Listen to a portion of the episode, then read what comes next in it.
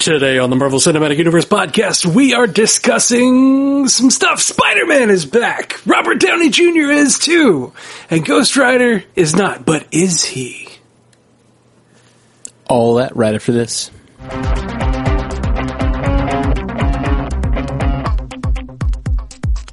Welcome to the Marvel Cinematic Universe podcast. My name's Matthew Carroll.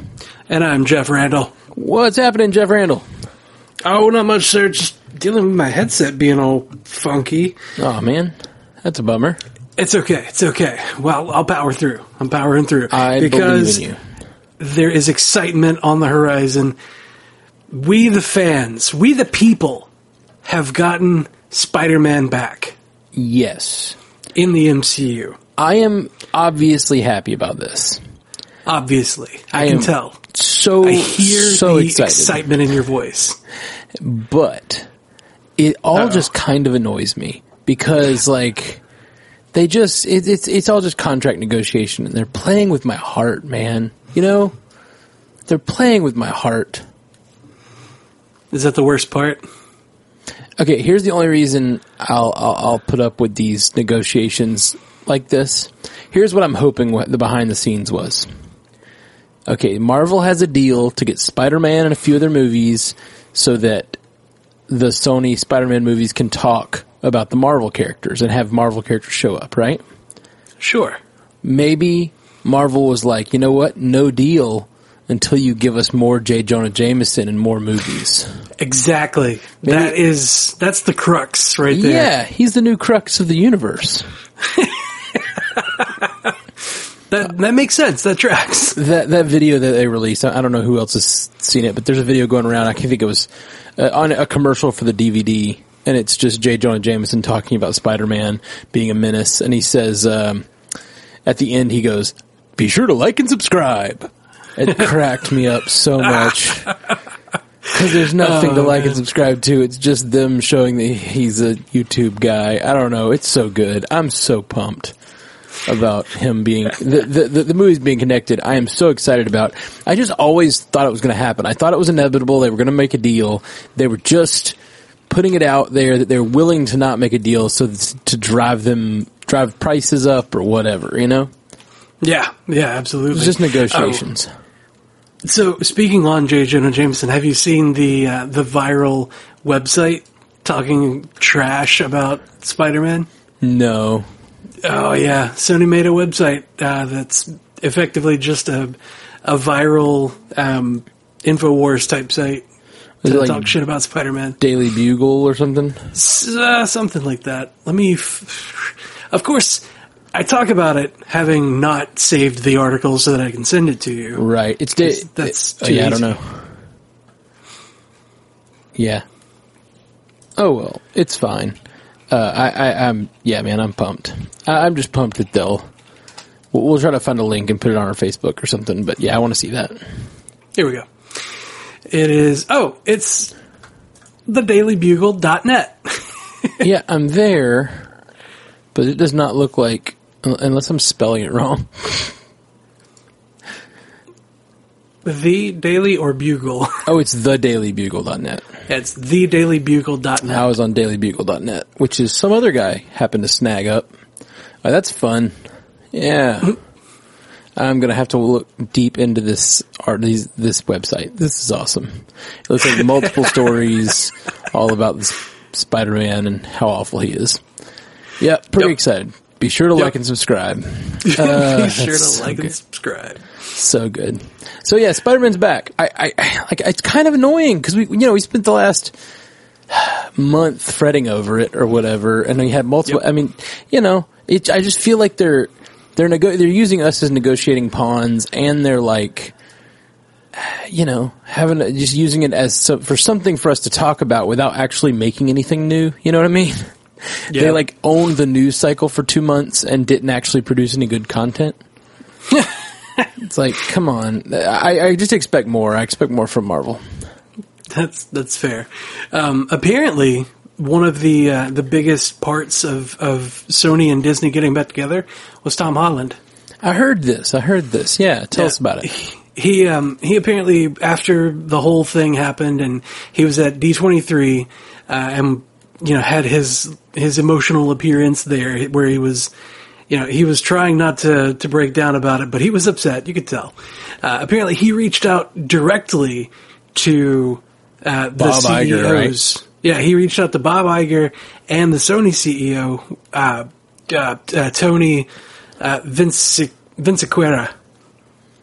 No, yes, that one. Okay. Sorry. He reached out to everybody, just, you know, pushing them like, hey, please, come on. Look at how much the people need this. I'm sorry. He reached out to Sony Pictures chairman Tim Rothman. Tom, Jesus Christ. He reached out to Sony Pictures chairman Tom Rothman and Bob Iger from Disney, just pushing them to say, like, look, please, the fans want this. I want this. Everybody wants this. Like, just come to an agreement. Figure something out. Like, come back to the table. And apparently it was enough. Sony and Disney have made the agreement to let Disney put about a quarter, roughly a quarter of the financing for the third Spider-Man movie, and get roughly 25% of the profits, along with all of the merchandise revenue. And wow. Sony puts up 75% and keeps 75%. So, yeah, so that's enough. They moved it 20%, basically, yep. And that's it. That made the deal. And, you know, we just all knew this was going to happen. I mean, they just basically stressed us out for 2 months for no reason. Yeah. Yep. I'm getting too old for this. Can't deal with the shit. My heart can't take it. My heart isn't as strong as it used to be. Stop trying to take my Spider-Man away. Oh, man, that's funny. Oh, and apparently he's going to be in at least one more other MCU film. Yeah, that's exciting. I don't know. I wonder if that's one of the ones that has been announced or is on the schedule, or if it's going to be something else completely. I don't know. Because of the ones announced, I can't think of the one that he'd be in. Maybe Multiverse of Madness, just that could be all kinds of people in that, you know? Oh, man. Yeah. Think about how cool it would be to have Multiverse of Madness also link up to Into the Spider-Verse. Yes. Oh, man. If they actually linked it to Into the Spider-Verse, that would be amazing. And like, they could do the thing we all talked about a lot last year, which is have other past Spider-Men show up. Even if just for a moment, if you had, you know, the Sam Raimi Spider-Man, whatever that guy's name is, and Andrew Garfield show up, you know. Tobey Maguire? Yeah, that guy. Yep. That's the one. It's been a long time. Yep. I mean, they directly reference that in Into the Spider-Verse. Yeah. They definitely reference it in Into the Spider-Verse, but it'd be neat if like they actually had the actor come back. Yeah. And Multiverse of Madness is a perfect place for that. It would be the perfect place for that. I love they have a movie called Multiverse of Madness, and that it's gonna, you know, it's gonna be. It would be okay if they did crazy shit because it's called Multiverse of Madness, you know? Yeah. It's just great. I'm excited. That's kind of... Doctor Strange is honestly the perfect place to have that sort of multiversal craziness happening. Like, that's what he deals with on a very regular basis. Yeah, absolutely. Very cool. Well, so all good things. Spider-Man's back. Yep. I don't know what else I have to say about it. We got a third Spider-Man film coming July 16th, 2021. That has been added to our docket of 2021 stuff. Wow. So, is that 4 movies in 2021 now? I believe. Because I think there were already 3. Oh, man. I don't remember the schedule anymore. Yeah. What are we going to do? I know. I haven't really settled into this whole new schedule thing yet. Our release schedule is as follows. May 1st, 2020 is Black Widow. Fall 2020, quote unquote, Falcon and the Winter Soldier on Disney Plus. November 6th, 2020 is the Eternals, which we all know is going to be an X-Men movie. Yeah. February 12th, 2021 is Shang-Chi and the Legend of the Ten Rings. Spring 2021 is WandaVision on Disney Plus. Also in spring 2021 is Loki on Disney Plus. May 21st, 2021. Or no, that might just be May of 2021. Yeah, May of 2021. Doctor Strange in the Multiverse of Madness. Then we get the What If series in summer of 2021. Fall of 2021 is going to be the Hawkeye Disney Plus series. Again, July 16th, like we said, 2021 is the third Spider-Man film. And then November 5th, 2021 is Thor: Love and Thunder.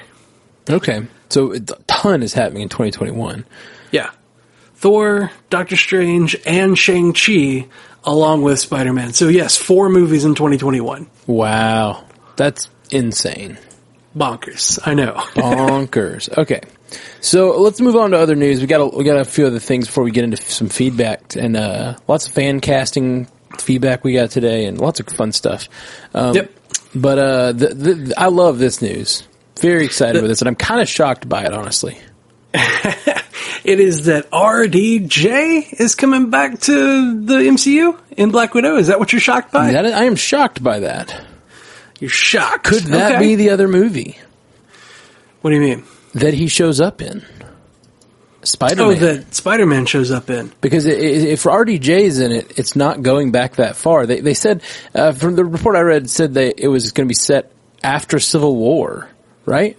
Yes, it's going to be after Civil War and before Infinity War. Oh, man, what if we get a little more of that father-son relationship? And how much are you going to cry? Oh man, probably a lot, but I don't think that that's going to be where Spider-Man is. Just the way that they're saying it is like it's going to be a next one, like that hasn't shot yet. And Black Widow is done shooting as of a few days ago. That's true. They probably did not have time to film a Tom Holland cameo, unless they did it before the bad news. Right, it's possible. Either way, RDJ. Is coming back to the universe. What do you think of that? I think that it's a nice little sprinkling right at the end, because it's a movie about a character who is dead. You know, it's Black Widow. She died in Endgame as well.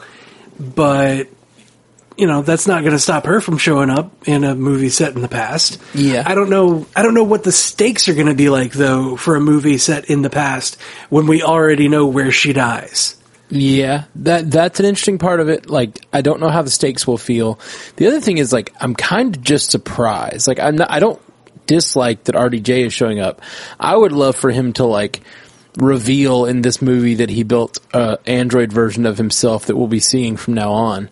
But I find it surprising because I feel like him ending on such a high note, I just feel like RDJ himself, like the actor, wouldn't want to come back after ending on such a high note of Endgame. Like that, you'd think that they'd want to leave the character alone for a while. Yeah, I would think so too, but apparently that's not how it is. And you know, it's been said that he's coming back. It's also just been said that, or it's been simply said that it's just a cameo.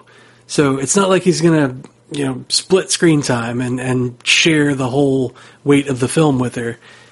Supposedly it's just a small role where he does make an appearance though. Right. And I do love it. You know, I love that deep continuity, but it does seem weird. It's like, it's kind of like the Coulson thing we talk about with S.H.I.E.L.D. Like, we didn't have time to miss him, you know? Yeah. Like, if they had done some sort of flashback movie 4 years from now and RDJ dropped in, it would have been like mind blowing, you know? But that's already tearing my heart out to think about that. Right? Like, that sounds amazing. But you know, right now it feels like we just lost him, and it just feels a little soon to have him back. But that's, you know, not there's anything wrong with it. I'm really excited about it. You know what it kind of feels like? What's that? It feels like Pulp Fiction, where it's everything is out of time, and technically, at the end of the timeline of Pulp Fiction, John Travolta's character is dead, but they don't end the movie with him being dead. Right. They end the movie with him triumphantly walking away from the diner. Yeah. If in this he triumphantly walks away from a diner, that'll be a fun little nod. Fiction. I'm done with that. There's somebody else coming back though. Who dat? In Black Widow, we're gonna see William Hurt as Thunderbolt Ross. Neat. I know. I guess I would think he'd be around, especially shortly after Civil War, and being a military guy, yeah, dealing with military people and a military situation. Didn't he basically threaten her at the end of Civil War? I believe so. He said, like, you know, I know you let them go or something like that. And you're not safe or something like that. I don't know. He acted like she had broken the Accords at the end of Civil War. So I'd be interested to see what happened after that. The report of William Hurt coming back for Thunderbolt Ross is just really centered around some set photos. And apparently it was a small thing. It's being tossed around that he's likely just filming an end-credits scene. So, you know, just a little stinger, teaser, whatever. What could that mean? I don't know, man. Man, I think that could mean Red Hulk, if you ask me. You know what's really screaming at me is that he's walking with a cane, and that cane is bright freaking red. Ooh, nice. Yeah. Nice. Well, cool. I hope that doesn't... I want to see Red Hulk. Yeah, me too. I think he's been great in the movies, and it'd be really cool to finally let him be him. What if he's the real villain of this movie? You know, they've kept it under wraps, and you thought it was Taskmaster, but near the end, it turns out Red Hulk. She has to, and you know, she already has the like relationship with the normal Hulk. It'd be interesting if she had to like actually fight Red Hulk. Oh man, I don't think that they're gonna do that, but oh, that would be so great. Yeah. Yeah, who knows? Who knows? Fun to speculate about. We did have a little sad news this week, right? A little bit, but it's sour and sweet at the same time. Okay, yeah. Hulu has canceled Ghost Rider. We will not be seeing Ghost Rider on Hulu. It's really sad to say that because Gabriel Luna has done such a phenomenal job with the character, and it would have been awesome to see him in, you know, just really cut loose in his own series. But a new report is suggesting that Kevin Feige has had a hand in the cancellation, saying that Feige has his own plans for the character in the mainline Marvel Cinematic Universe. Interesting. That's cool. I will be annoyed if it doesn't line up with the stuff from S.H.I.E.L.D., as I should be. Who knows? Maybe they're probably about to do some sort of, with all this multiverse of madness, they're probably going to do some sort of universe shake 'em up where, you know, everything changes a little bit. But again, to me, that removes stakes. If you take away the past of the universe, I don't know. We'll just see how they do it. Here's my thought. Like, Marvel just announced the Blade movie. And Marvel TV had plans for a Blade series on Hulu, which were scrapped. Everybody's been clamoring for Moon Knight, and we got a Moon Knight series coming up. Apparently, Marvel TV also had plans for Werewolf by Night and Midnight Suns, all of which are like these monster-type series and supernatural type series, or, you know, supernatural runs. I think that we might be getting a team up between like those kinds of things and maybe some Doctor Strange action to get like a mystical monster Avengers type thing. And I would really like to see that culminate in a story just like, Uncanny Avengers Annual #1, where they're taking a Mojo World, and Ghost Rider pretty much just decimates Mojo World because it's, you know, it's full of sin, and he's just pen and staring the entire like world, and everyone is in agony. It was a really fun story, and I would really like to see that sort of thing happen, even though it makes no sense to see that on screen. But having that sort of team up would be pretty cool. Absolutely. You know, and it sounds like they've just sort of that whole horror element of the universe they're really starting to get into. And I'm interested to see what they do for sure. Yeah, they did say, you know, you say that word horror, and apparently Doctor Strange in the Multiverse of Madness is going to be the first horror theme movie. Yeah. And I'm really glad that Scott Derrickson is the one helming that, because he's got you know, some credentials as a horror director. Yeah. I just don't know how it's all going to fit together. I know it will. I know they'll do something cool, but as of now, you know. Yeah, it's hard to say what's coming because all of these things are so far down the line, and you know nothing's been announced for Ghost Rider, and Blade is not even in Phase 4, and you know Phase 4 is going through what 2021, so and we've got the next 2 years mapped out for us, but you know the next stuff is worlds away. Yeah, man, quite literally. Well, anyway, that's all very exciting. Very, very exciting. We've got some feedback. We got a couple of corrections, and then we got tons of people asking about fan casting, and then just a whole bunch of random stuff. Well, I tried to narrow down the feedback because you guys have been amazing. Everybody's sending in a lot of feedback. I love it. So if we don't get to yours, I apologize. We also cut down some for time just because we're trying to get in as many people as possible. So some of the longer ones, we hope we didn't misrepresent. Mostly all I took out was stuff like your podcast's amazing just because it's very sweet, but I just want to try to get to the content. So please don't stop sending that in. It's very encouraging and we love it. But keep telling us how much you love us because we really need that. But I took a lot of that. Normally I try to leave everything in, but I took a lot of those out just to save time today. So let's get on into it then. So we have more time for more people. All right. So first up, little correction here. Michael Conklin says, "Good Lord, it's rubric, not rubriced. Leave the fancy words to podcasts who discuss weightier matters than which of these two fictional characters would win in a fictional fight." I don't know that there are weightier matters. I don't understand what he means. What other discussion is there to have? Nah, to be honest, we don't talk about who would win in a fight. I don't think we've ever really had that discussion because we don't know. I don't feel qualified to answer that. Yeah, it's who makes a better hero. Yeah. Who's more worthy. Shit like that. But no, sorry, Michael, for hurting your ears with my tea. Over and over. Because, yeah, to be honest, he wasn't the only one. I have never seen that word written, and I thought it had a T on it. I was wondering why you kept saying the T, but I was just going to let you go. Like, maybe I was wrong. You could have asked. But hey, Matt, why are you pronouncing that word in a way that I don't recognize? I don't know. I honestly, if you'd asked me which one I was saying, I probably wouldn't have remembered or known. I don't know why that word. It's so funny. That's the second person to write in about our overuse of that word or wrong use of that word.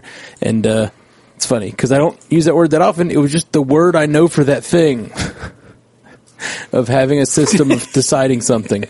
So it just came out a lot. And apparently I did it wrong and too often. So sorry, guys. I'm so sorry. Wrong and too often. A very dangerous combination. All right, moving on. Yep. Let's get off of how Matt was doing very wrong and see what Tim Brown says. Says, "Okay, I see no source saying Gunn said Warlock will not be in 3, meaning Guardians 3. So that email from that fan may not be accurate. I see several saying otherwise, like this one, June 13th article. I don't know if this is a good source, but it's something. I can't find anything saying we have to wait for him to show up in Guardians 4. Okay, so I looked around a little bit, too. I did not find articles saying that. But, you know, all these articles are just articles, so who knows. But there, he does cite an article from June 13th and sent a link of saying that James Gunn will be, and I think it was in Variety, so, you know, a reasonable source. So, yeah, Adam Warlock will probably be in Guardians 3, as we presumed from the post-credit sequence, but we had talked about. One of the listeners wrote in and said that he didn't think that he was going to be till 4, but it looks like probably 3. So there we go. No, correction. We actually have to wait until 5. Oh no! Correction. That's worse. Now we got tons of people wrote in about the fan casting. I left some of these here. Let's run down them real quick. What do we got? All right. All right, looks like we had Pinky on Twitter say, "Adams, you cast. So if Denzel was Magneto, how about Whoopi Goldberg for his counterpart? Xavier doesn't have to be bald, right?" I like how he said doesn't have to be bald instead of doesn't have to be a man, which is true on both counts. Although Whoopi Goldberg shaved her eyebrows for... Did she shave her eyebrows? She doesn't have eyebrows regularly, right? I don't know. She doesn't have eyebrows in Next Generation. I am not enough of a Trekkie to comment. I'm sorry. Yeah, she doesn't have eyebrows in Next Generation, and I always assumed it was a choice, but I guess I never pit. You know what? Does she have eyebrows? She might not have eyebrows. Okay. Well, I'm looking at pictures. Lots of different pictures. Apparently, Whoopi Goldberg does not have eyebrows. So maybe she'd be willing to shave her head. Who knows? But even if not, I like her. Honestly, I think she's a good choice for... after seeing her as Guinan on Next Generation, she wouldn't be bad. Yeah, think about how like calm and soothing and wise she can portray quite easily. Yeah, and how she's got that knowing smirk of like, I know what kind of shit you're up to. Yeah, she could be really good. She could be a good one. Good. Yeah, I like it. Well done, Pinky. Well done. All right, so next up we got Misfit the Lost Boy on Twitter. Adams, you guys, Taron Egerton for Wolverine would be amazing. I can see that. Taron Egerton, he's the he was in Kingsman. He's the Kingsman, main character in Kingsman. He's awesome. He's awesome in Rocket Man. He's in Rocket Man, yeah. And actually, Rocket Man, he gets a little stockier, you know, to play the part. Yep. And like, I can totally see him as a Wolverine. I dig it. I could. Who did we fan cast for it? We threw about a lot, but I think we decided the Eternals was going to be an X-Men movie, and that Jon Snow, whatever his real name is, because I can't come up with it right now. Kit Harington. Thanks. Kit Harington is going to be Wolverine. Yeah, I'm going to stick with that. Yeah, I like that pretty one. Pretty good. Because it's the Externals, and it's so funny on our Facebook chat. We had Sherman Smith say that we had to let it go, and he said that the Externals is not going to be an X-Men movie. And oh no, I said Externals. I think, or did he say Externals? No, he said Externals. That's funny. And nobody mentioned it. I was just going to let it go. I was going to be like, let's see how far we can get on Externals. Yeah, which is the thing. Another joke we made that it was the Externals. Yeah, no, but yeah, I think it's the Eternals. I realize it. It's just fun to speculate because, to be honest, I know nothing about the Eternals. It'll probably be like Guardians of the Galaxy. It'll probably be a thing I love after I see it. But as of now, I don't. You know, I don't know anything about it. I don't know anything about it. Going in blind. Nothing to speculate about. Should we just stop reporting on it so that you can go into it the way that you did for Guardians? I mean, we do. Yeah, maybe. I was going to say, didn't we report on Guardians? And I was like, nope, we didn't have a cast then. That was the start of our podcast. Yep, that was the first thing we casted about. Yep. And we did a real bad job at it. Oh, yeah. Probably. We didn't know what we were doing. No. Anyway. That's 5 years ago. Long time. At DSwift95 says, at MCUcast, what about Eddie Murphy for Professor X? He has a serious side to him, and I think he has the weight to pull it off. I've seen him be serious as a person. I've never seen him act in a serious role. Can you think of one where he's acted in a serious role? I don't know that I've ever seen him act in a serious role. I know I've seen him in, like, emotionally weighty parts, but... not like hugely weighty parts, mostly where he's being a parent. Yeah. And mostly if you're going to get Eddie Murphy in something, I want him to fully like be Eddie Murphy. I at least I want him to be able to be funny. And I feel like Professor X is kind of a stoic character. Yeah. He's real serious, but you know, comedians often do a really good job of transitioning from comedic acting into regular acting, or like serious acting, because they say it's because comedy's harder. And so if you can do comedy, you can do drama. It's just, it's like comedy, but you don't have to be funny. It's just like an easier level. That's the joke a lot of comedic actors make. But I don't know. I don't know if I see him in that. It'd be really hard to take him seriously as a Professor X, I feel like. Yeah. So we got Love the Orc on Twitter saying, as much as I love Carl, talking about Carl Urban, I think Anthony Starr, Homelander, did the heavy lifting in this show. I wish he would start getting big roles. What he did in The Boys and in Banshee is just A+ level acting. I agree. I don't know how many of our people out there have seen The Boys, but it's getting tons of great acclaim because it's really, really good. It really is. I'm planning to do a podcast about Watchmen starting in a few weeks because they're releasing Watchmen in October. And we're going to do a week-by-week podcast with Jason from DC On Screen.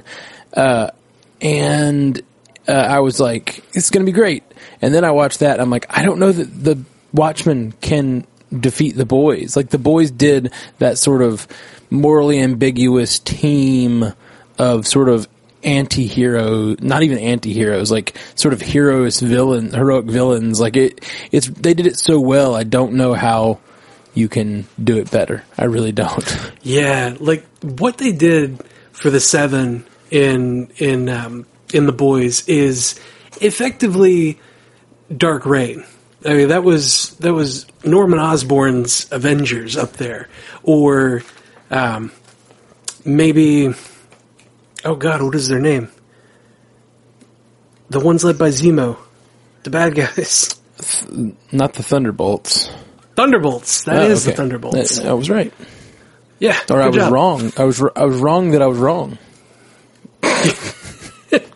I like it when you're wrong. It helps me be right. But Thunderbolts or Norman Osborn's Dark Reign, like, it was that level of, like, these guys are supposed to be good and supposed to be helping, and everybody is kind of on board with them, but, like, they're just killing people. Yeah. Well, they're all a marketing gimmick, basically. I think it was really good. One thing I wanted to say about Anthony Starr, who played Homelander on The Boys, the main reason I want him in the MCU is because his name is one letter off from Tony Stark. That's all I got to say. Moving on. All right. If he could do an accent, I would like to see him be Brian Braddock. That'd be great. Anyway. Graham T. Guitar said, how about Andre Braugher for Professor X? He's an amazing actor and probably the correct age. Yeah, Andre Braugher, I know him best as Captain Holt from the 99, but that is Captain Holt. He's been in a lot of dramatic roles as well.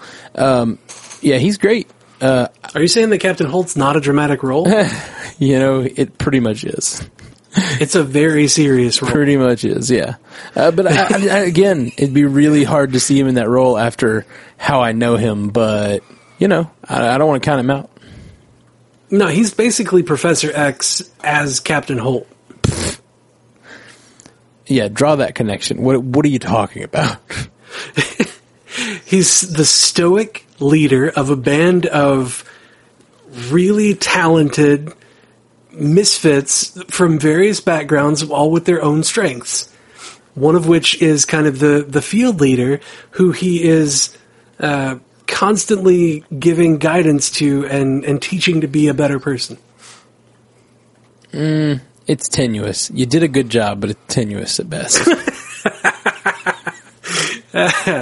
I'll support Captain Holt for Professor X to my dying breath. Mm-hmm. All right, we got on Twitter, Jarvis is my homeboy, saying Patrick Bramall Glitch as the new Wolverine. Just a thought. So he's from the show Glitch. I looked him up. He looks the part, but I've never seen anything he's done. I don't know that name at all, and I have not seen Glitch. Me neither. All right, Jordan Boudway says, Giancarlo Esposito, Gus Fring from Breaking Bad, would be a good Xavier. I could see that one. I've only seen him in nefarious roles. Yeah. So, I mean, he's got the emotional weight for it. Like, that man's a phenomenal actor. But it would be hard to see past Gus Fring, for sure. It would be real difficult to see past Gus, just because he did such a phenomenal job there. And that is a lasting role. Someone who has one role that they're really, really well known for, it's always really hard for me to imagine them in another role. I know that obviously that's dumb. There's no way someone's going to get other roles they're known for unless you give them those shots. And I don't think any of these people shouldn't be given shots. I just, you know, it's just hard for me to envision some of these that don't have, I mean, like even Patrick Stewart as Professor X, I never really got past seeing Captain Picard. But he also wasn't playing a different enough role. This is the trick. In some ways, the people that have only played comedy, or they've only played something very different or nefarious, it almost would, they would do better than the ones who are too similar, because then They need to do something to differentiate this character. You know what I mean? Yeah, yeah. What about somebody like Tom Hanks, who's in all kinds of roles that are just all across the board and like kill themselves to be a different character every time. Like, it's hard for me to see somebody like Tom Hanks as anybody but Tom Hanks. Like, Tom Hanks' character in... That's even worse when, like, the actor's been around so long, you're just like, that is that actor. Like, yep. They're not even that character that you're trying to forget a fictional character, but you, like, can't get past the fact that that's just Tom Hanks. Yeah, and that's not saying that Tom Hanks is not an incredible actor. It's just that, you know, he's been in so many different things and so many different parts. It's gotten to the point, like, it's just Tom Hanks' character in. Yeah, that's true. That's true. Like, how many names of Tom Hanks characters can you think of? Forrest Gump. Yep. And again, there you go. That was the movie. That's him playing something very different than who he's been in all his other roles, you know? And we remember that character's name. I don't remember the character's name in Castaway. I don't either. It was Tom Hanks on an island. Yeah. Yeah, it was Tom Hanks in Castaway. Yeah, exactly. Exactly. Most of his characters are very similar, or at least similar enough. Hey, every once in a while he'll do something very different.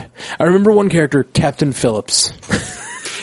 I was about to say, like, the ones that you remember are the title characters. Yeah. Forrest Gump, Captain Phillips. Yeah, you're right. But I think Forrest Gump, even if the movie had been named something different, we might remember because he's just such a different character. Yeah. The Terminal. The Terminal, he was a very different character in that one. But I still don't remember that character name. No, me neither. I remember Stanley Tucci being a dick. Anyway, Chas Major says on Twitter, if Denzel is cast as Magneto, an interesting choice for Professor X might be Avery Brooks. Plenty of serious actor credit and looks good bald. Also only about 6 years older than Denzel, maintaining the age dynamic between Xavier and Magneto. I can't see them putting Avery Brooks in that role, but I definitely would love it. I absolutely love Avery Brooks. He's my favorite captain on Star Trek. Captain Sisko. He's my favorite. So I would be down with Avery Brooks. I'm 100% on board. I want to give the logical arguments against it because there are plenty of arguments why he probably would not be the guy, but I just love him so much. Yeah, let's put him in the role. Let's get him in there. I will never speak ill of putting Avery Brooks in anything. I'm down for it.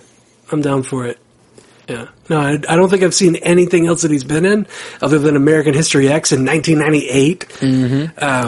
But, I'm good. American History X, he's also really great in The Big Hit with Mark Wahlberg.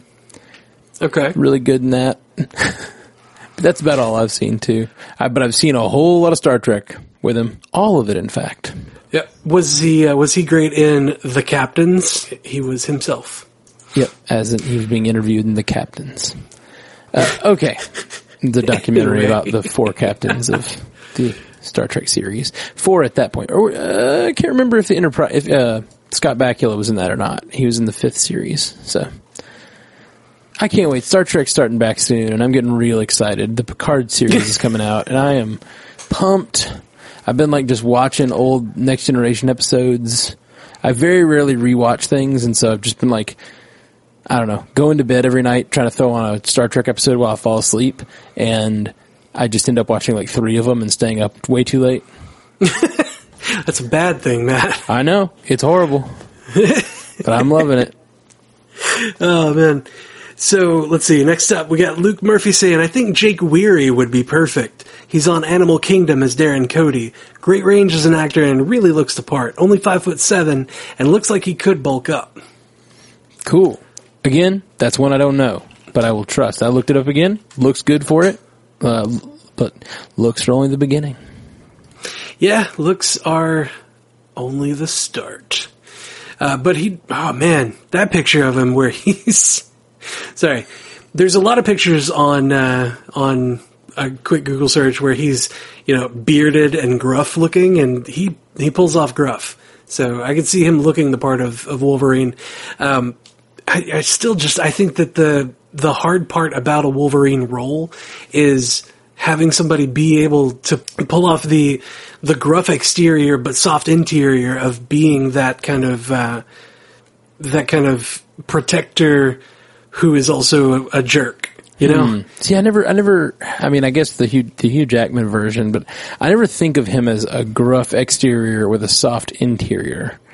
He saves every small person he can. I just think of him as a gruff man to the bone, but he just has a great moral compass. You know what I mean? That's what it is. That's what I mean. I just like, he's not soft in the middle, though. He's gruff all the way down. He is chewy right there in the center. I disagree. We might be talking. He's got a good spine, though. We might be saying the same thing, but he just, to me, he doesn't have a soft side. He just is the kind of gruff man who always does the right thing. You know what I mean?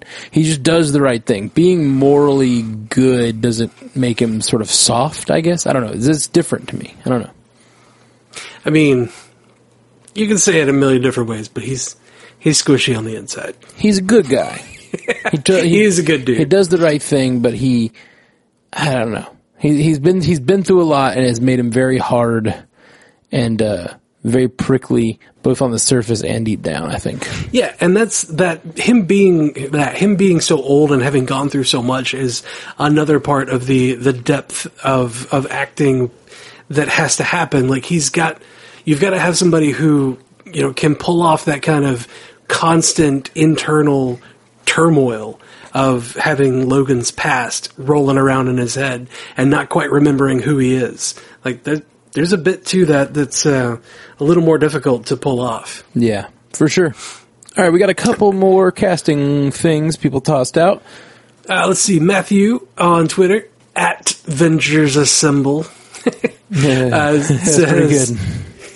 I like it. Adam to you, Cast. Question for the cast here. Who do you guys want to play the Fantastic Four? I've been thinking, and I genuinely have no clue who I want in the roles. That's a big question. It's a real big question. It is a big question. It's a big and broad, and there's a lot of options out there. I really like the rumor/fan casting of John Krasinski. John Krasinski as Reed Richards. I think he'd be great. He's not even that young anymore. He's like, I just think he'd be great. I just think he'd play that role well. Like he does everything kind of well, and he's funny. He's like funny and charming, but he can be very serious and action starry when he needs to be. And I don't know. Yeah, I like him. I like him. He's been in Jack Ryan recently. Yes. Been pulling that real well. Like that has been doing quite well on Amazon. Yeah, I've enjoyed it. I've watched all of it, actually. That's actually a really good pull, man. Yeah, good. Well, that's definitely not my pull. That's like the biggest piece of fan casting going around the internet. I don't know why, but I really feel like Michael B. Jordan would kill it as the Human Torch. It just seems like it would fit him, you know? Seems like a really good idea. Does it? Was that something that you just got rolling around? Just popped out of my head. I don't know. It just really popped out of my head. He'd be really good in that role. You know who I'd like to see play Johnny Storm? Who's that? I would love to have Chris Evans do that. Yeah, you know, he's not busy anymore. Yeah, he just died. He just got out of the universe. It's not like Marvel has been... They just drop him back in. It's not like Marvel is like hurting to swap actors around whenever and do whatever they need to. They should do an Into the Human Torch verse. Yeah! It's Chris Evans' verse. Yes. Okay. No, but seriously, I don't know. Human Torch. Who's a good Human Torch? Needs to be young. Needs to be exciting. Needs to be quippy and fun. Zac Efron. Yeah, I think Zac Efron could be good. I don't like him. I hate to say it. I just don't like him. I don't find Zac Efron. I've liked him a lot. Did you see the Ted Bundy thing? No, that doesn't. You gotta watch the Ted Bundy thing. Okay, I have heard that I've heard he's good in it. I don't know. He destroys it in that role. Like, as a dramatic role, is it mostly dramatic? I'm assuming? Absolutely. Well, that's the thing. Like, I haven't really liked him. There was a movie called 17 Again he did where he played a young version of Matthew Perry in that movie, and he was really good in that. Like that I thought he was really funny, and I was like, oh, I actually like this guy from that musical high school movie. And then over time, I just like everything else he was in, I was like, he is the low point of all these movies for me. I just don't really love Zac Efron. I just think he's always kind of, when he's in these sort of bro comedies he's been in over the last 5 years or whatever, I'm just like, I don't know. Just doesn't resonate with me for whatever reason. Okay. But, maybe he'd be great. I think maybe I don't like the kind of humor it has been going for. Maybe just bad choices. Maybe just bad role choices. That's fair. I mean, you're allowed to think that. Yeah. But I hear you. That's probably a good likely call, honestly. But who is young? Man, I've been showing my age. All these people are sending in their Wolverine picks and stuff, like looking for good, young, fresh Wolverines, and I'm like, I don't know who any of these guys are. Now you talk about old black actors. I'm like, yeah, all of them. I know who most of them are. But young Human Torch types, I got nothing. Like I think him being funny is I got some real silliness. Thomas Middleditch. What? Thomas Middleditch as the Human Torch. No. Come on, man. He doesn't even have to be in any of the action sequences. He's going to be on fire. And him being scared of his own powers and, like, being a little too nervous. I don't know. He doesn't really fit it. I'm just trying to think. The Human Torch is, like, excited to be a hero. I know. Tom Holland would be phenomenal. Yes, I agree. Tom Holland would be a great Human Torch. Unfortunately, he's already being the best Spider-Man ever. Well, he's already in the universe. Dang, I was going to say Childish Gambino. Gosh, his real name. Daniel Glover? Donald Glover. No, Donald Glover. Donald Glover. Daniel Glover is the older black actor that obviously needs to be Professor X. I was going to say Donald Glover. Donald Glover could be a good Human Torch, but he is he's already the Prowler. He's not quite the Prowler. He is definitely the character who might become the Prowler, though. Yeah. Which how much fun would it be if he came back as the Prowler? That'd be fun. That would be. And then we get a nice a Miles story. Oh, woof. That would be so good. Yeah, man. Who's like an actor in their 20s? Like, I don't even know, man. I don't even know. I know so few shows. I feel like I only know Marvel shows, and I'm trying to think of someone outside the Marvel world. Can't think of anybody.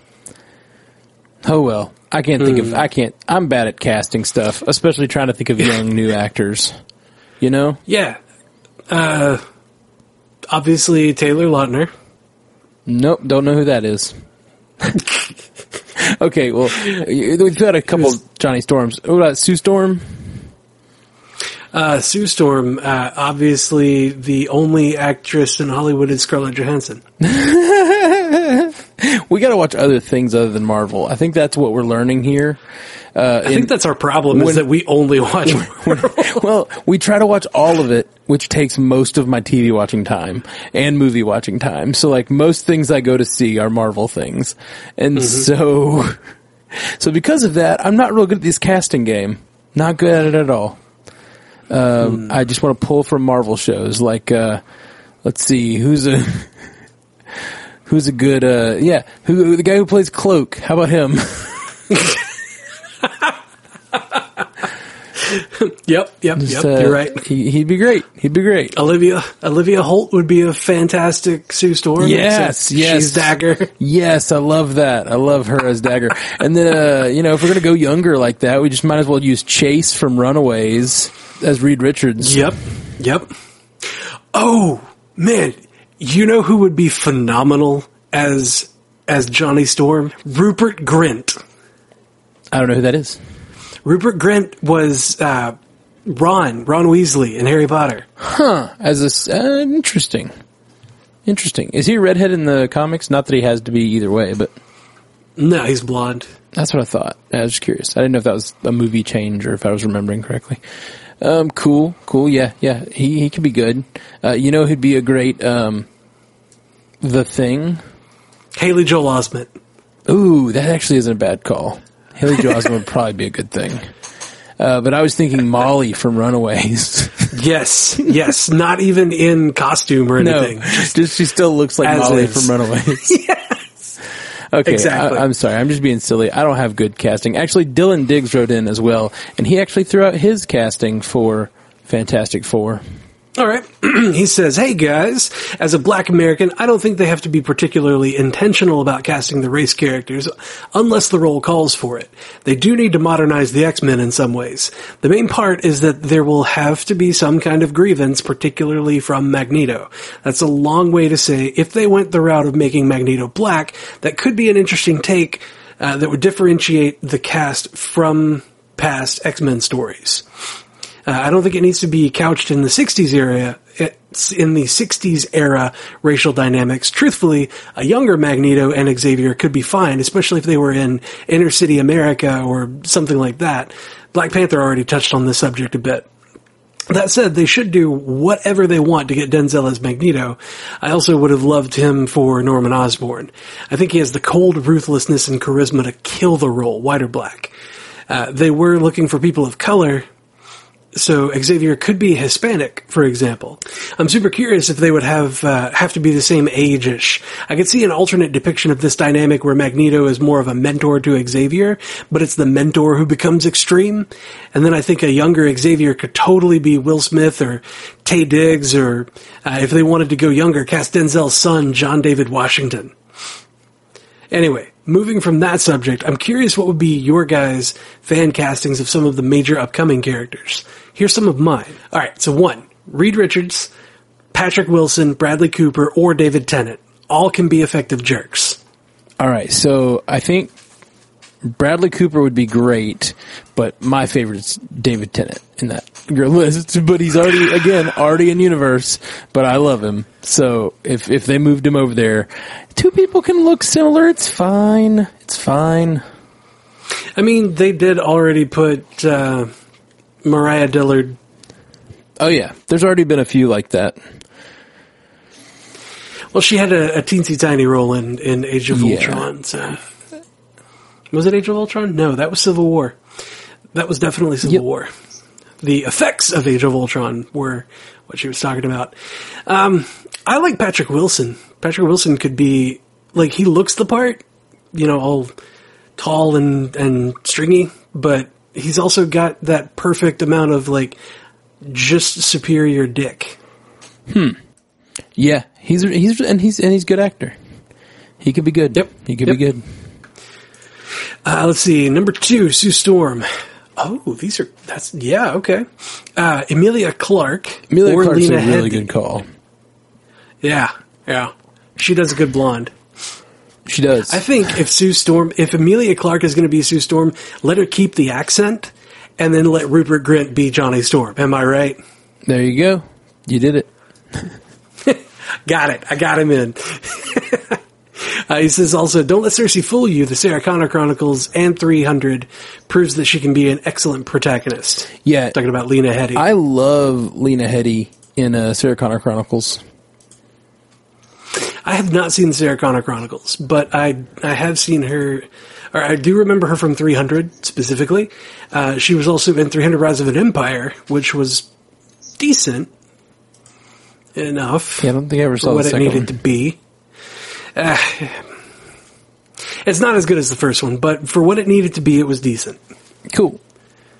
Anyway, his number 3, let's see, Dylan Diggs' number 3 is Johnny Storm, Andrew Garfield. What do you think? I don't know, man. I mean, that's what everyone said. I don't know that I like Andrew Garfield anymore. Everyone said he played a great Spider-Man, if not a very good Peter Parker. That's what I said. That's kind of what everybody said. Nah, nobody else has my opinion. Yeah, you're right. You're the only one who thought that. He was just a little too cool to be Peter Parker, and so Johnny Storm could be a good role for him. Maybe. So Dylan's number 4 is Wolverine. He says Charlie Hunnam would be a good fit there. He would be a good Wolverine. I do think he would be a good Wolverine.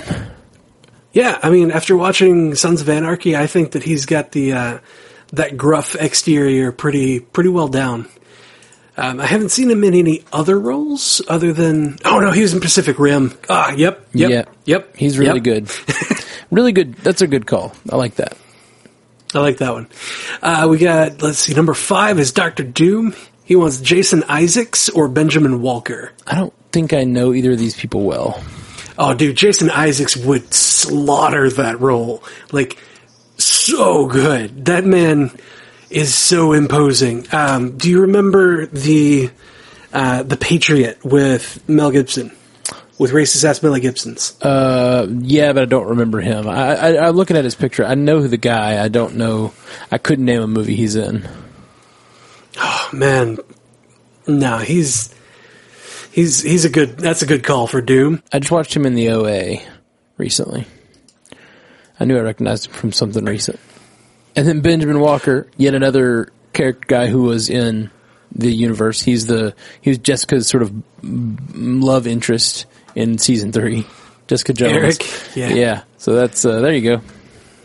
He is a good actor though. I really liked him in Abraham Lincoln Vampire Hunter. Oh, I did see that when it came out, but I don't remember it well enough. It was like it's so goofy. Yeah. But you know, he's a solid actor. I don't know that he can emote through the eyes. He does a good amount of bleeding from the eyes though. He does good with that. That was too much.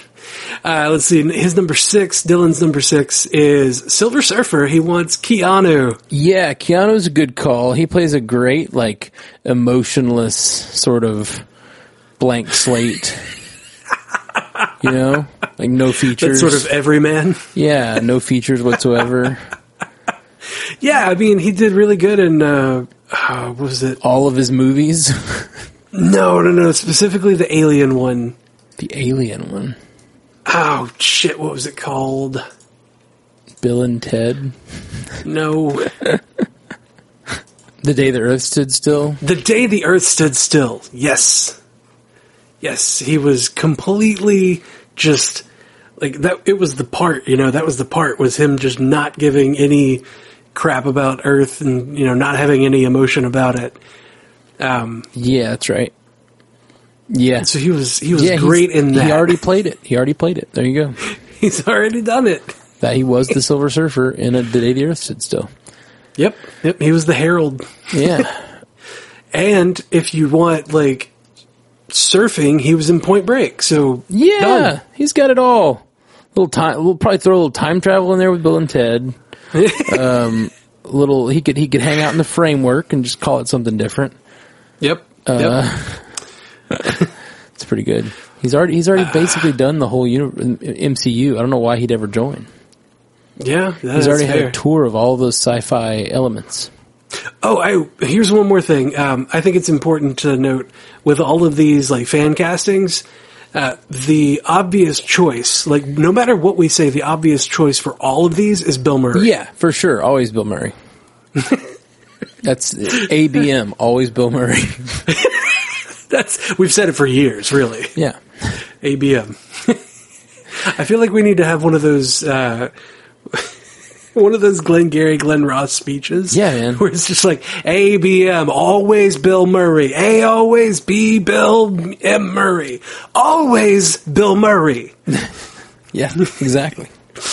Anyway. Next is, he has Namor Henry Golding, which I don't know Henry Golding, but he's from Crazy Rich Asians, and a lot of other movies I have not heard of. Yeah, I don't recognize him either. I've not seen Crazy Rich Asians yet. And we gotta watch other movies. Yeah, you're right. I try. Let's quit this podcast and go watch other movies right now. Okay. Bye, guys. Bye. Then he has, as Storm, he has a Sonequa Martin Green. She is from The Walking Dead, and more recently, she is from, she's Michael Burnham on Star Trek Discovery. And, you know, she's all right. You know, I'm down for that. I see her. I could see her as Storm. I really could. Does she have the, what's the word? Does she have the emotion, or not the emotional? Does she have the weight of the presence that Storm should have? The epicness, so to speak? I could see her pulling it off, but I don't know. I don't know that I've seen her play to the sort of gravitas of someone like Storm, but that's the word. Yeah, I mean, I remember her as Sasha on The Walking Dead. Yeah. For the brief time that she was there.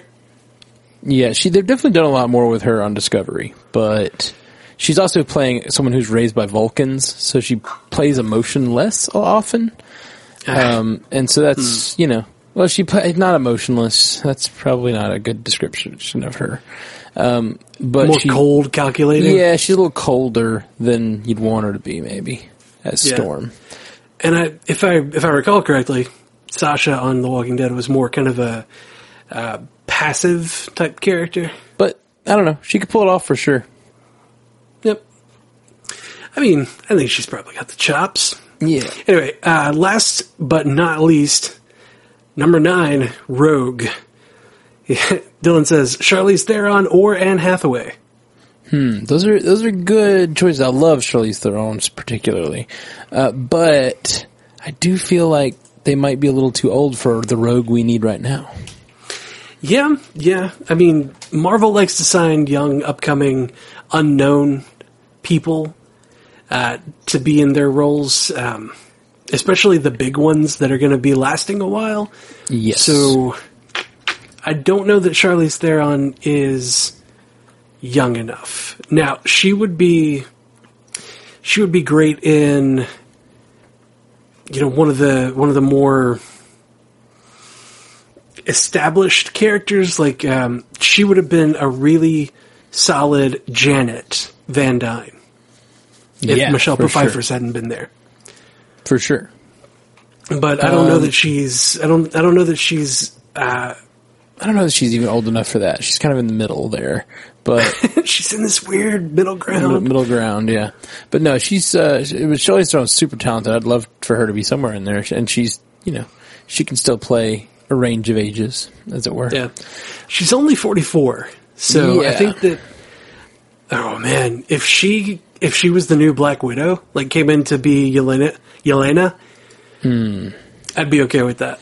I would too. Again. Maybe has aged out of being the new Black Widow, because again, these big characters, they just want to cast people young enough to keep playing them for a while. But RDJ came in his 40s or whatever and played Iron Man for 10 years, so it's not like they have to go super young with everybody. And I think that's part of the charm of the MCU is they don't always just go with like who's on Teen Beat or whatever.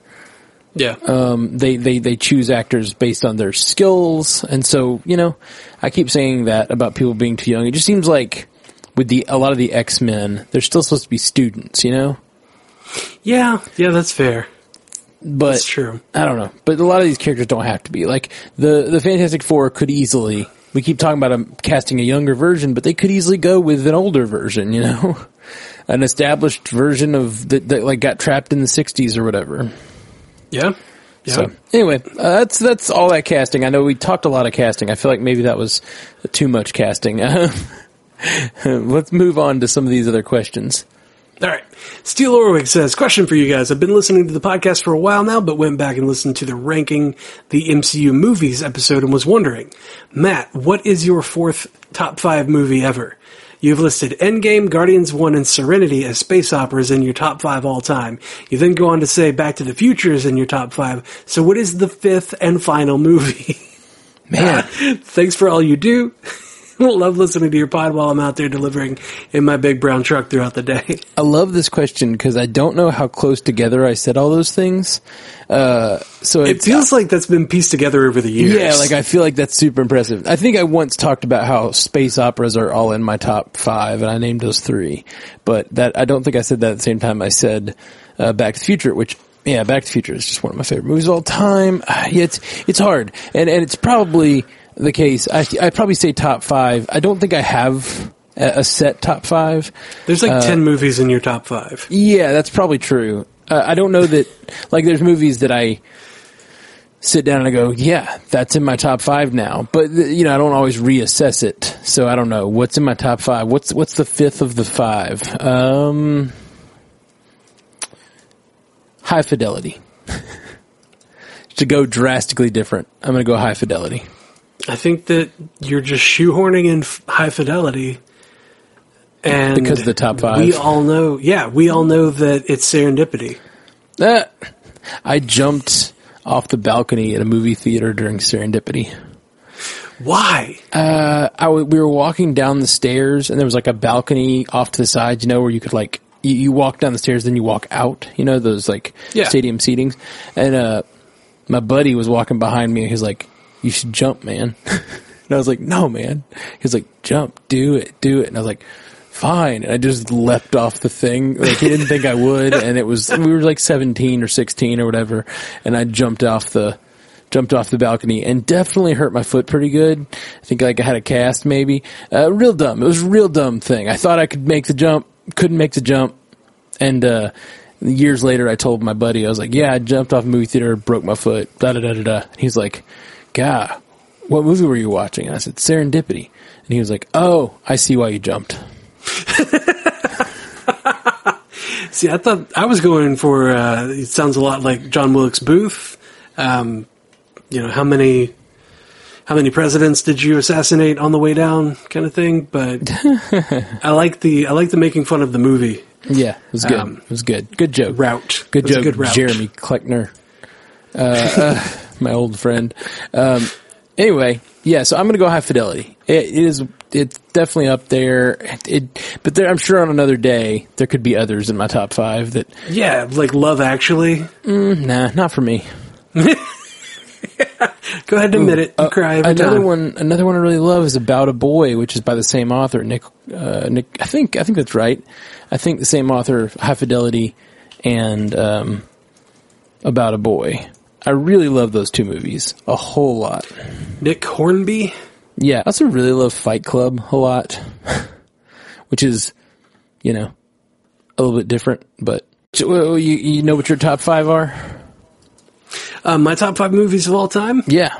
No, I don't know. Just see the previous episode where we talk about our favorite Marvel movies. That's probably it, yeah. Yeah, two Marvel, two MCU movies made it out of my top five just now. So I don't know. We'll see if that stands true in the future. But for now, that's my top five. I'm locking it in. Pull a lever or something. All right. Oh, I've got one. Another casting thing. Yeah, it's my last one. Okay, last one. Steve from Stranger Things could be a fantastic Johnny Storm. Steve from Stranger Things. Joe Keery. Oh yeah, you're right. No, he would be a great Johnny Storm. Yep. Good call. I like it. Yep. Also, that hair wouldn't be a bad Wolverine. Whoo, sir! If you got thickened up a little bit. Yep. I think he's way too scrawny, though. That's what I said. You got to get thickened up. I thought you meant thicken his hair up. No, his hair is plenty thick. That boy got to eat. Get that man a sandwich. Shit.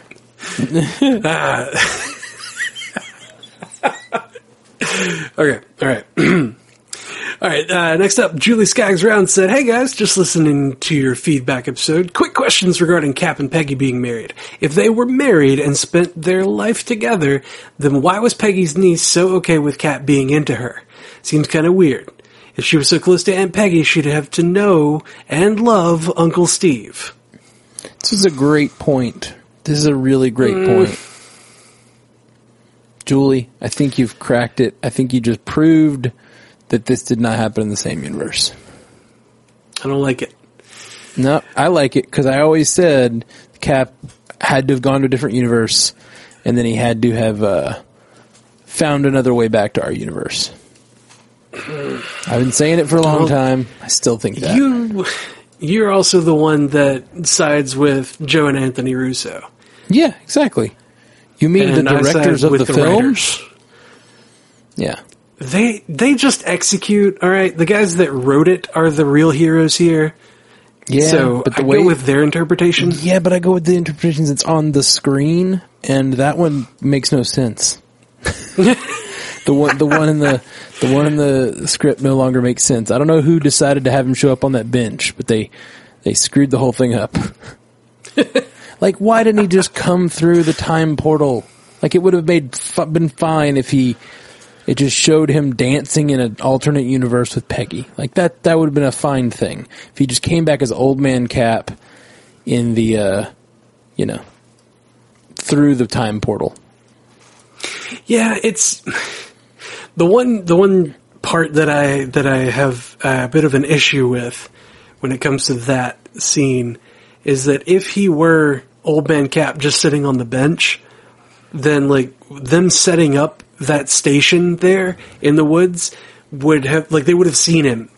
Somebody would have looked over and been like, "Hey, sir, yeah, are they just doing that? Where this might blow up." I mean, he is Captain America. Like, I assume maybe he could get there secretly.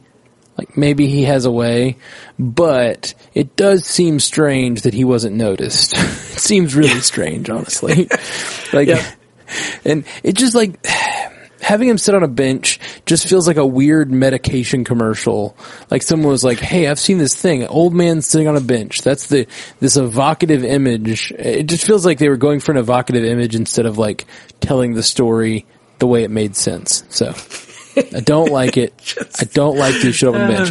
I can headcanon it to where it I'm okay with it, but I don't like it. It's just so funny to think of Professor Hulk setting up everything, just who's the old guy?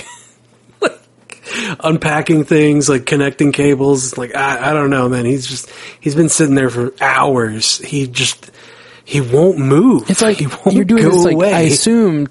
Top secret experiment of time travel. Like, why did you let an old man just walk over and why is there a bench 40 feet with an old man sitting on it? Like, it don't that make might be the no bench sense. That he threw earlier in the movie. That's just where it landed.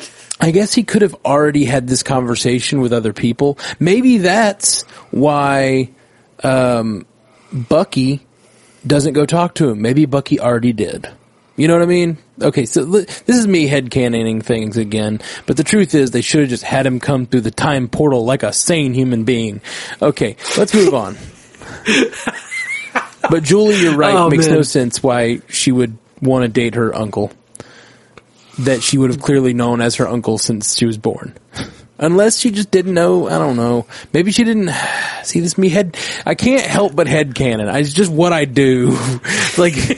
This is so fun. I did it my whole life. Watching you spiral is so fun. I do it my whole life to try to make things make sense. I like continuity. I like consistency, and I can't help but try to fix it in an order. So the truth is, if he didn't know, she didn't know that he was Captain America when she met him. She might have just been like, "There's something very comforting and nice about this man that I've never met." There's no reason she would think it's her uncle that's in his 80s or whatever. And maybe there aren't that many pictures because they couldn't take pictures, you know. Or maybe he left when she was at a young age to go fade into the backgrounds of history. Maybe. Because when Peggy sees Steve again, in The Winter Soldier, she says, "Steve, you're back." Yeah. And her dementia would be like, "Hey, you came back from your going away." Yeah, maybe. I don't know. Or yeah, who knows? I don't know. I'm going to stop trying to headcanon it right now. Let's move on. It's okay. It's okay. We'll take this to the Facebook chat. Yeah. Oh, yeah. That's a good point. I meant to mention it earlier at the top of the cast. We started a Facebook group called MCU Cast Chat. So go to Facebook, search for the MCU Cast Chat group, and join it. It's kind of great because there's so many people talking and sending stuff in that we can't get to it all in the cast anymore. So we we started this group chat, which is awesome because even when we can't respond, it's a really easy way for everyone else to kind of engage with each other. And so it's been really cool to have a community this week. I've just been reading it nonstop and like everybody's talking on there and it's pretty cool. It's really, really cool actually. All the people that write in here, are all kind of being able to interact with each other for the first time because Facebook pages is kind of hard to do that. So yeah. So group, MCU Cast Chat on Facebook. We also started a Reddit, right? Subreddit, yes. We've got reddit.com/r/MCUcast. Sweet. So go whichever of those two services you prefer, go check it out. Yeah, yeah. I've been trying to maintain the conversation on the subreddit. It's a lot more difficult. I don't know why. The Facebook group is just blowing up. Well, it's a little easier to... It's Facebook's in everyone's lives a little more, I think. It's just kind of pervasive. When you go to Reddit, it's a little more like... I don't know. I'm just not much of a Redditor, to be honest. I'm trying to get in. I'm trying to get over there to check out our subreddit, but that's about it. I've never been much of a Redditor. It's okay. You don't have to be. It's the front page of the internet, but it's fine. It's whatever. David Beer. Sorry, David Beer says, unlikely theory crafting. Since Feige had been reported as teasing Spider-Man in both MCU and SUMC with Madam Web, Tom's Peter gets called to SUMC, deals with something there, gets sent back. Sony's universe believes Spider-Man is dead, similar to how MCU views Cap. Up steps Miles to fill the gap. So the theory here is that Tom Holland Spider-Man is going to disappear from the regular MCU and go off and be in a different version of the Spider-Verse. Yeah. It's the Sony universe, Marvel continuity, whatever. Right. I don't know what SUMC is. I also don't know. I think they were going to keep fighting to have him in this universe as long as they will. And then if they won't have this Spider-Man, they're probably not going to have any Spider-Man. You know? Oh, it's Sony's universe of Marvel characters. Huh. Okay. Ugh. That is kludgy. Yeah. I don't know. It's hard to say what the future of this particular Spider-Man is going to be because he's currently owned by Sony still. And this version of Peter Parker Spider-Man has been the best one to hit the screen.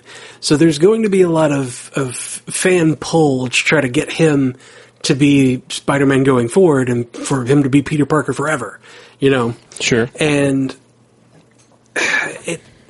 fans have a really strong voice, especially now when, you know, everyone is connected through the World Wide Web. See what I did there? Connected through the web. Yeah, what you said web. I get it. Yeah. I did say web. Anyway, beside the point. So, you know, everyone is connected now and everyone has a voice and everyone can post a message that the executives can easily see instead of it being just, you know, like a bag full of letters that all say like, keep my Tom Holland in the universe, whatever. Yeah. So it's a lot easier for the fans to have that outcry and have their voices heard. So I think that we'll get Tom Holland for a little bit. They're just going to have to keep, you know, redoing these little deals and renegotiating. And we're probably going to get another Sony Marvel fallout or Sony Disney fallout here in a couple of years when they want to try to renegotiate another deal. You know why it pisses me off, I think, so much? Why? Them, like, letting it fall apart just to put it back together. It just reminds me of government shutdowns. Right? Like the whole thing that the politicians do where they shut the government down just till they get a deal and then reopen the government. Like, just effing stop it. Just work together and do your jobs. Do your jobs and do a good government and do a good cinematic universe, you know? Those are the two things that we care most about, right? Yeah, I don't know. Whatever. That's funny. I'm just tired. I'm tired. I don't want my like fun Marvel comics content to feel like politics. Like that pisses me off. Don't make me think about it that way. I want you to just like promise me you're going to keep making a good thing and doing a good thing with these characters, and I'll keep watching because I love it. Don't keep threatening to take them away. That really pisses me off. Yep. So, don't take my toys away.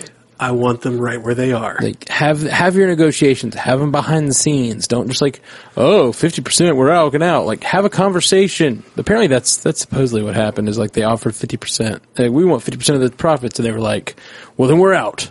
And it's like just offer them somewhere in the middle. Like just don't walk away. I don't know. Just bonkers. Yeah, it was that Disney said, hey, we'll offer 50% of production budget, and we would like to get 50% of profits from the movie. And Sony was just like, let's keep it at the deal that we currently have where you only get 5% of the profit. And Disney's like, that's not great. Please reconsider. I would like to give you more money. We don't really know exactly how many times it went back and forth, but whatever. And they were very gentlemanly, and then Sony pitched a fit. Yeah, who knows? I don't really blame either one of them specifically. I blame both of them fully. Like, just work it out, figure it out, 100%. And stop involving me. Damn it, Mom and Dad! I hate it when you fight. Yeah, just figure it out in your bedroom. That felt weird. All right. Yep. What's Travis Kaufman have to say? Travis Kaufman says, hi guys, I've been listening for a long time and love the show so much. Keep on doing what you're doing. I was recently thinking about how the multiverse will play a big part in the next phase of the MCU, and this got me thinking. If there are infinite universes in the multiverse, doesn't that make everything the Avengers or any superhero did in this universe infinitely less important? Because that would be saving one universe out of an endless amount of them, which would make stakes so low for everything we've seen our superheroes do. I think they should make there just be one universe or a limited amount of them. That way there are stakes, and also it's just darn confusing. Anyway, sorry for the long message, and thanks for all the awesome podcasts. Let me ask you, Travis. Does the fact that you are only one organism in a sea of many organisms on this planet and probably in the galaxy make your life feel less important to you? Can I answer for him? Yeah. Yes. Right. But it's still, like, it's every story. It kind of should. And, like, but, like, it's every story. Every story is, it just depends on the stakes you build into that story. As long as you make me care about that specific character in that specific timeline, then we can still have a story. You know what I mean? Like, the fact that we have a Spider-Man who's really only dealing with, like, you know, one smuggler trying to get these weapons or whatever, you know? Like, that in the first Spider-Man movie, like, that's enough, you know? He's just trying to stop a plane from being taken over, you know? And yes, every once in a while, they'll have to come together and fight some sort of multi-dimensional encroaching threat, you know? Just like with Endgame, like, you finally take everything out to its, like, we now have a galaxy, and there's all these other worlds, and does that make the stuff on Earth less important? Maybe, just depends on the story you're telling, but, like, then eventually you have to have the Infinity War / Endgame that, like, brings all that together and has you fight a huge battle that spans all of it. So, you know, I definitely understand where you're coming from, but I think if you write the stories well, it can work. It can. But, you know, he may have a point. We're just another tiny, momentary speck in an otherwise indifferent universe. Yeah, well, that's just true. You know? That was Doctor Strange line. Yeah, oh, okay. Yeah, that's just like, it's just the truth of the situation. You know, it's just true of our current situation in the world, much less our, you know, whatever story they decide to tell. It's just like, it's true. Yeah. All these characters are insignificant, and so are we. But so what's the point of watching? Doesn't mean we can't have some drama that we care about. And building stories is pretty much all we care about. So, yep. Cool. Well, we're hitting close to an hour and a half. Let's do one more of these feedbacks here. Sorry we didn't get to more this week. We're keep writing them in. We're trying to sort them and get some good feedback in here to talk about. I just love you guys. Thank you. All right, last one. We got John Hyde sending us an email. X-Men Introduction is the subject here. Hey guys, I was just listening to your X-Men Homecoming podcast and have a few thoughts. First off, Tony and Nat are dead, and both the Hulk and Steve Rogers are out of commission. What if some bad guy decided to make a replacement team of heroes sort of like Dark Reign? This bad guy could attempt to not only create replacements of these heroes, but replace them with future X-Men. He could become the Iron Patriot and replace Hulk with the Beast, Nat with Jean Grey, and Hawkeye with Cyclops. He could also take some of Deadpool's remains of some sort and transfer the healing gene to Wolverine. All of these characters would have always had their powers, but need a drug to get the power to work. As this team goes about their business, they could encounter the likes of Angel and Nightcrawler, which are shunned for appearance. After a series of encounters, the X-Men would meet Professor X, who would convince them, using his powers, to join him and Storm, his daughter. That would bring in the X-Men, in my opinion, seamlessly.